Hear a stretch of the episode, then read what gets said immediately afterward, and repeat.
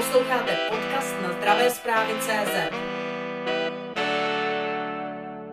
Jak byste řešil současnou covidovou krizi? A ptám se na to, co byste udělal v tuto chvíli hned teď, aby ta krize eh, buď co nejdříve odezněla, anebo aby se zmírnily její dopady a důsledky. Když přišla doba covidu, což je před rokem, tak kromě kritiky, ale na vládní lži všeho je dostatek, jsme připraveni. Jsme byli jako jediná strana, která panu premiérovi položila na stůl ne cár papíru, ale ten plán budoucnost řešíme teď, který jsme vypracovali s ekonomama. My máme v týmu uh, Chief Epidemiologist of Scotland, my máme v týmu zdravotníky, my máme v týmu lidi, který, s kterými konzultujeme, stejně jako vláda, akorát je na rozdíl vlády posloucháme. Já vám do toho musím vstoupit. Zeptám se vás, co byste udělal? Co v tuto, chvíli, v tuto chvíli ta zdravotní, veškerá opatření fungují jako nějaká nepříliš účinná brzda šíření covidu v České republice.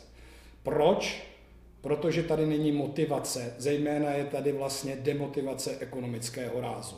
To znamená, že lidé nemůžou být dlouhodobě doma s 60%.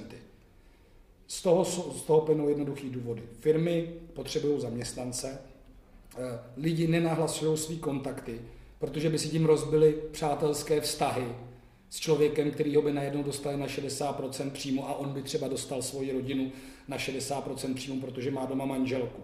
Takže první věc, řešit tu motivaci skutečně jít domů do karantény. To je okamžitý zvednutí karant, specifický karanténní e, nemocenskou aspoň na 80%.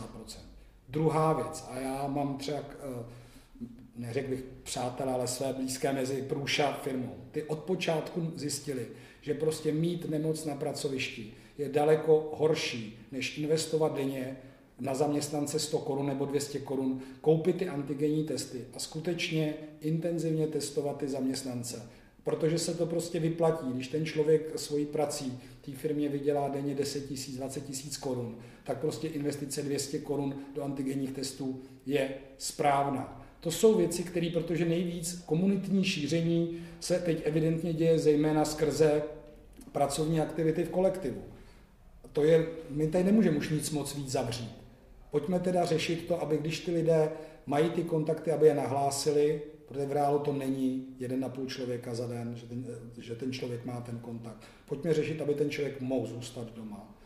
I tou vůli do dodržování těch pravidel. Když jsme se bavili o nějakým absolutnějším lockdownu, tak to Německo, to Rakousko prostě nabídlo ale adekvátní kompenzace těm podnikatelům a firmám jo, který nemusí vymýšlet, jestli v danou chvíli budou mít zaměstnance nebo budou mít zaplacený nájem.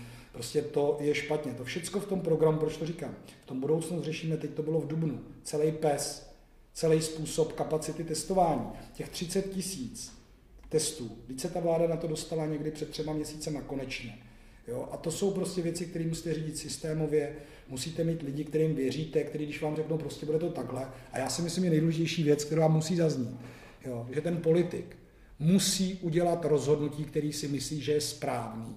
I když kvůli tomu dostane od té veřejnosti v danou chvíli CRS, i když vám najednou ty průzkumy prostě spadnou, jo, tak to bude to poslední rozhodnutí, který jste udělal třeba v té politice.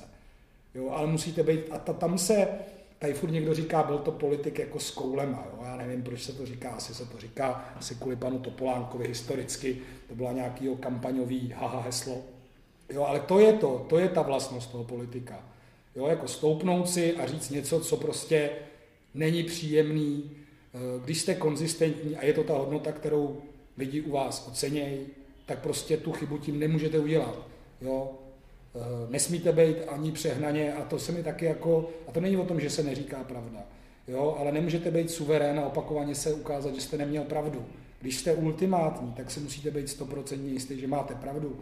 Proto, když jste ultimátní, můžete říct, že to má nějakou úroveň pravděpodobnosti. Jo, 8 z 10 lidí, s kterými konzultuju, se přiklání tady k tomu, dva tady k tomu, já nechci hrát divokou kartu, dám na názor těch 8 lidí, nebudu je jmenovat jo, v tom týmu. Takhle má přece fungovat jako politik, který dělá rozhodnutí ve prospěch těch lidí. A prostě to rozhodnutí může být v dané chvíli bolestný. To je pravda. Samozřejmě klíčem k úspěchu je vakcinace. Vyjednával byste o schválení vakcíny, ať už z Ruska nebo z Číny, za současné situace, kdy jsou vlastně ponižovány dodávky vakcíny sem do České republiky a to nakupování přes Evropskou komisi nevypadá úplně efektivně. Eh, tak eh, pan premiér se nejdřív prosil, jak to suprově pojede, pak eh, měl problémy s Evropskou komisí, on vždycky najde někdo, kdo za to může, že to nefunguje. Já si myslím, a tam nebyl problém, já si myslím, že evropský postup byl správný. Už jen kvůli tomu, že ty farmaceutické firmy jsou strašně silné. A v danou chvíli, kdybychom si řekli, že ta Evropa, to funguje i v jiných věcech, jo? Evropa jako taková je tak obrovský trh, tak obrovský množství lidí, že prostě pro, něko, pro kohokoliv, pro největší světovou firmu, to není věc, kterou byste zahodil. Takže vyjednávací síla Evropské unie jako všech členských států je z ekonomického důvodu strašně silná. Tudíž, kdyby se to rozvolnilo do směru, každý nakupujeme, jak chceme, co chceme, tak by to byl ekonomický závod o to, kdo dá víc. A logicky eh, ty firmy mají nějakou sociální zodpovědnost, ale nejsou to filantropické firmy.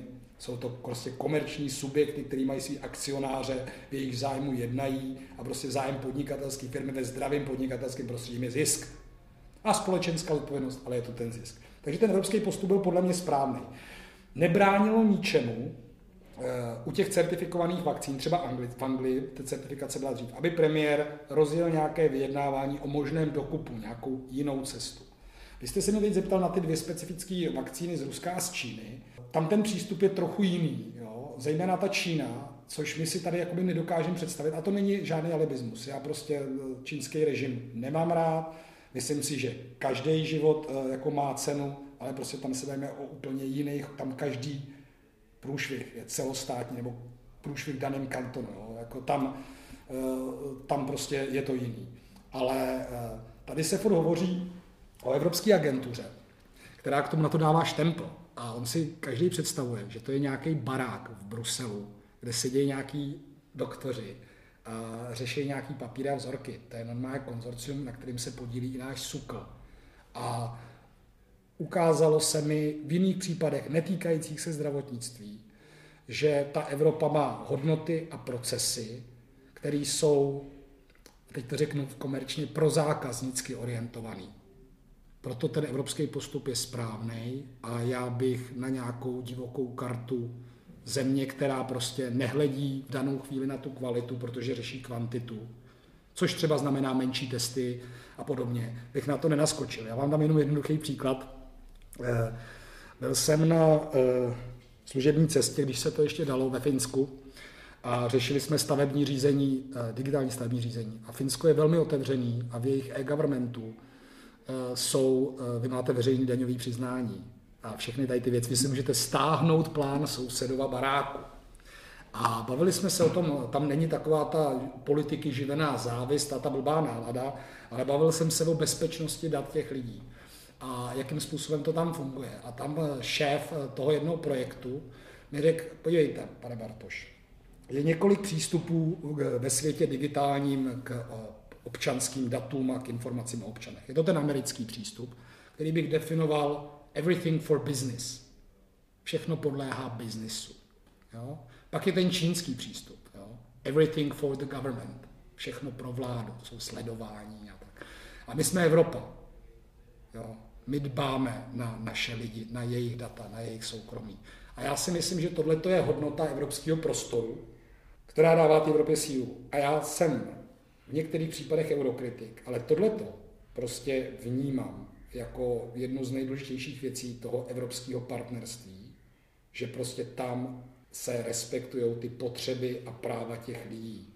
A když tady někdo vykládá v nějaký zkazky o covidech, podíváme se na to Německo, jo, prostě to je země, o který bychom se měli v těch hodnotových věcech, protože jsou bohatší než my. Jo. My furt máme tady jako lidi, řešej ty peníze na konci měsíce na nájem, tudíž se ani nevědí, co by mohli chtít od toho, ale německý občaní, ty si nenechají, jako, a, a když teda Německo něco řeší nějakým způsobem, tak pojďme se podívat, jak to řeší Německo a v danou chvíli naše Česká republika Může být ráda, že má v Evropě takovýhle partnery. Když jsme u té Evropy, nezaráží vás to, jak se vleče schvalování vakcíny od britské firmy AstraZeneca, která vlastně začínala jako jedna z prvních s vývojem vakcín, vakcín a i s výrobou vakcín a přesto Evropská unie stále není schopná schválit britskou vakcínu. Já nejsem odborník na vakcinaci. Zažil jsem v mnoha případech, Víte, jenom to, že vy nemáte nějaký postranní úmysl jako politik, neznamená, že je nemá nikdo jiný. Může v tom hrát roli spousta věcí. Nevím, jestli zrovna Brexit, ale Brexit ovlivnil taky spoustu věcí. A to je v globále skutečně jakoby na jedné straně odborná a může to být i velmi politická hra. A když se podívám, jakým způsobem jsme odvážně nakročili k evropské legislativě o kvalitě potravin a dvojí kvalitě potravin. A co na konci Potom, co to udělalo ve finále, takový to drrr, ty evidence lobbystů v Evropském parlamentu, což je online systém, jenom to tam vyskakovalo. A co z toho vylezlo, tak samozřejmě jsou tam partikulární zájmy jak firem, tak můžou být prostě i politiků. Ale do toho já nevidím a vlastně nedokážu vyhodnotit, jestli ten proces je pomalý, protože ho někdo obstruuje nebo si klade nějaké nesmyslné podmínky, eh, nebo prostě eh, na tom dělá málo lidí, nebo tam je nějaký jiný zájem. A věci, které nedokážu vyhodnotit, tak většinou se snažím nekomentovat, což souvisí velmi s tím ultimátní vyjádření řady politiků, kdy se pak ukáže, že neměli pravdu. Jak hodnotíte současnou očkovací strategii vlády a vlastně i ve vztahu k výkonu českého zdravotnictví, kdy se mluví o, o dalších odměnách, na které se čeká, ty by se měly platit z veřejného zdravotního pojištění, což taky není úplně standardní. Ukazuje se, že COVID tady může být rok, dva a už tuto chvíli jsou zdravotníci unavení. Tedy jak hodnotíte tu současnou situaci z hlediska zejména z toho zdravotního systému? Tato otázka má několik částí, ale vy jste začal otázkou směrem kočkovací strategii. Tam ta vláda, já nechci říct zaspala, to zní jako kliše, já jako nechápu, co se dělo. Pan ministr Adam Vojtěch hovořil o tom, že předal strategii panu Primulovi. Pan Primula ji předal panu Blatnému. My jsme v prosinci to, myslím, s vládou začali řešit jaká je očkovací strategie, proč se tady staví v zahraničí očkovací centra a u nás ne. Eh, jako nemocniční prostředí není vhodný prostředí pro očkování. A to není ta jedna fotka z nemocnice tady v Praze, kde ty seniori, kteří se schovávají eh, před světem, protože jsou rizikovou skupinou, se najednou sejdou v chodbě v nemocnici.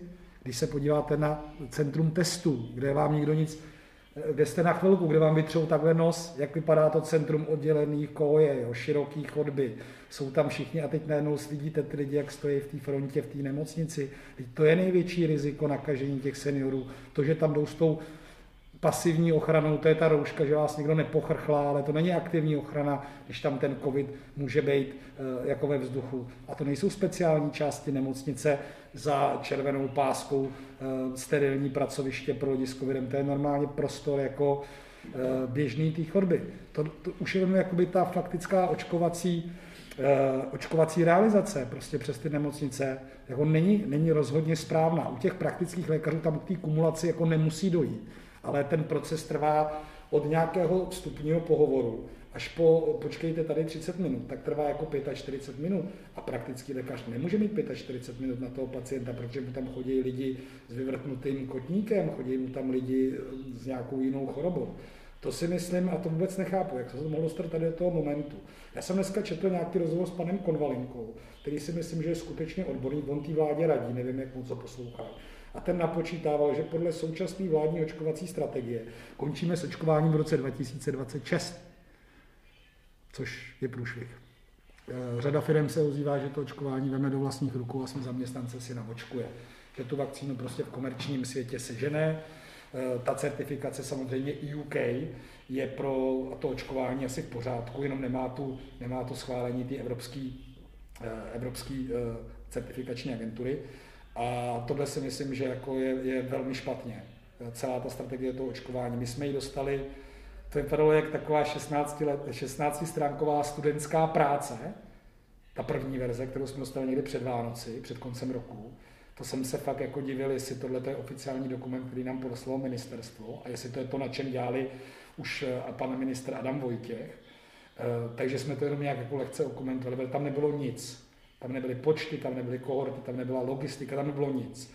Pak jsme dostali soubor dokumentů 5. Eh, první od pana ministra Blatného, to, že tam byly teda telefony na koordinátory, tak to se z naší poslanecké kanceláře nikam nedostalo a e-maily lidí, což si myslím, že by tam nemělo být v těch materiálech, bylo to asi 15 až 19 individuálních souborů, něco PowerPoint, něco Excel, něco Wordovské dokumenty. My jsme k tomu poslali připomínky, kde jsme se soustředili zejména na tu oblast IT, který skutečně jako rozumíme jak z profesní praxe, tak i z řešení na úrovni státu. Odhalili jsme spoustu šíleností od nefunkčních systémů až po tunely typu eh, na ministerstvu kultury, jo, ten vlastně jiná Wikipedie za Ondra Profant ušetřil 500 milionů tady té zemi, to je jedno. Ale víme, jak ty systémy fungují, na co si dát pozor s ochranem dat. Když se spustil ten registrační formulář, se chtělo plakat. Tady řešili naši starostové nebo lidi, co jsou v zastupitelstvech, ty infolinky, kam můžou ty seniori volat, že teda jako to jdou vyplňovat. A to bylo peklo. A, tady, a ono už se to děje jakoby díl je to taková trošku trumpovská jako e, přístup, co dělá pan Babiš. Tady se děje nějaká jako hmatatelná realita. A tady někdo vedle vypráví ten úspěšný příběh té alternativní reality. A je to třeba v pomoci podnikatelům. No, tady se zavírají, krachují firmy a tady pan ministr Havlíček říká, jako, jak jsou všichni v pohodě a pan Babiš řekne, dokonce mají víc, než když podnikali. Nonsens. Autoočkování bylo typický a já si myslím, že jako, a ten rezervační systém mě jako člověka, který se zabývá, my to máme první dvě věty pirátských stanov. Jo? Právo člověka na informace v 21. století a právo na soukromí. A když jsem viděl ten registrační formulář, tam vy zadáváte svý rodný číslo, což ty lidi, kterých se to týkalo, ani nemohli, protože mají pouze tři čísla za lomítkem a systém kontroloval čtyři čísla za lomítkem. To bylo až v roce 54, byla dělitelnost 11 zavedena, předtím to ty lidi nemají. Ale že to telefonní číslo a to rodné číslo lítá v adrese, která se předávala tomu formuláři. Takže to je kdekoliv na logu serveru. Má to i ten prohlížeč, když to pro někoho vyplňoval. To je první věc. Co jsem říkal, to se asi někdo zbláznil. Druhá věc, a to jsme upozornili vládu hned, jak se spustil ten prototyp, že tam jsou kódy Google a dalších sítí, které sbírají ty kukiny, ty marketingové eh, identity. A třetí věc, když jste si tam zapnul, že chcete to upozornit a, a tam se obsazovalo tři tisíce míst, takže všichni z těch prvních 70 tisíc si tam víceméně zapli toho hlídacího psa, dostanou upozornění, tak jste souhlasil s tím, že vaše data může ta firma použít pro direct marketing. A teď poslouchejte, protože to je ten průšvih. E, mimo jiný, jako buď to, to ta vláda, řekla, že se udělá audit, ale buď to, to ta vláda nevěděla, nebo to prostě někdo prodal, protože jaký vy máte kontakt na seniora? To e-mail to nebude ale rodný a telefonní číslo, kde vydáte souhlas, může to být použito. Teď to je báze 100 tisíců lidí, kterým teď můžou tady volat nějaký šmejdi, jestli nechcete koupit hrnce, jestli nechcete levnější prout, jako jestli je něco flagrantní porušení ochrany citlivých zdravotních dat, citlivých osobních dat, tak je to spojit registraci na ještě neexistující termíny důvěřivých lidí, kteří to ani neumějí ovládat s informovaným souhlasem o možnosti využití těchto těch dat, těch telefonů, protože ten senior má ten telefon, ani ho nemá chytrý, ale má to telefonní číslo. A to je podle mě takový šlendrián doprovodný k té celé akci. Sledujte zdravé zprávy CZ.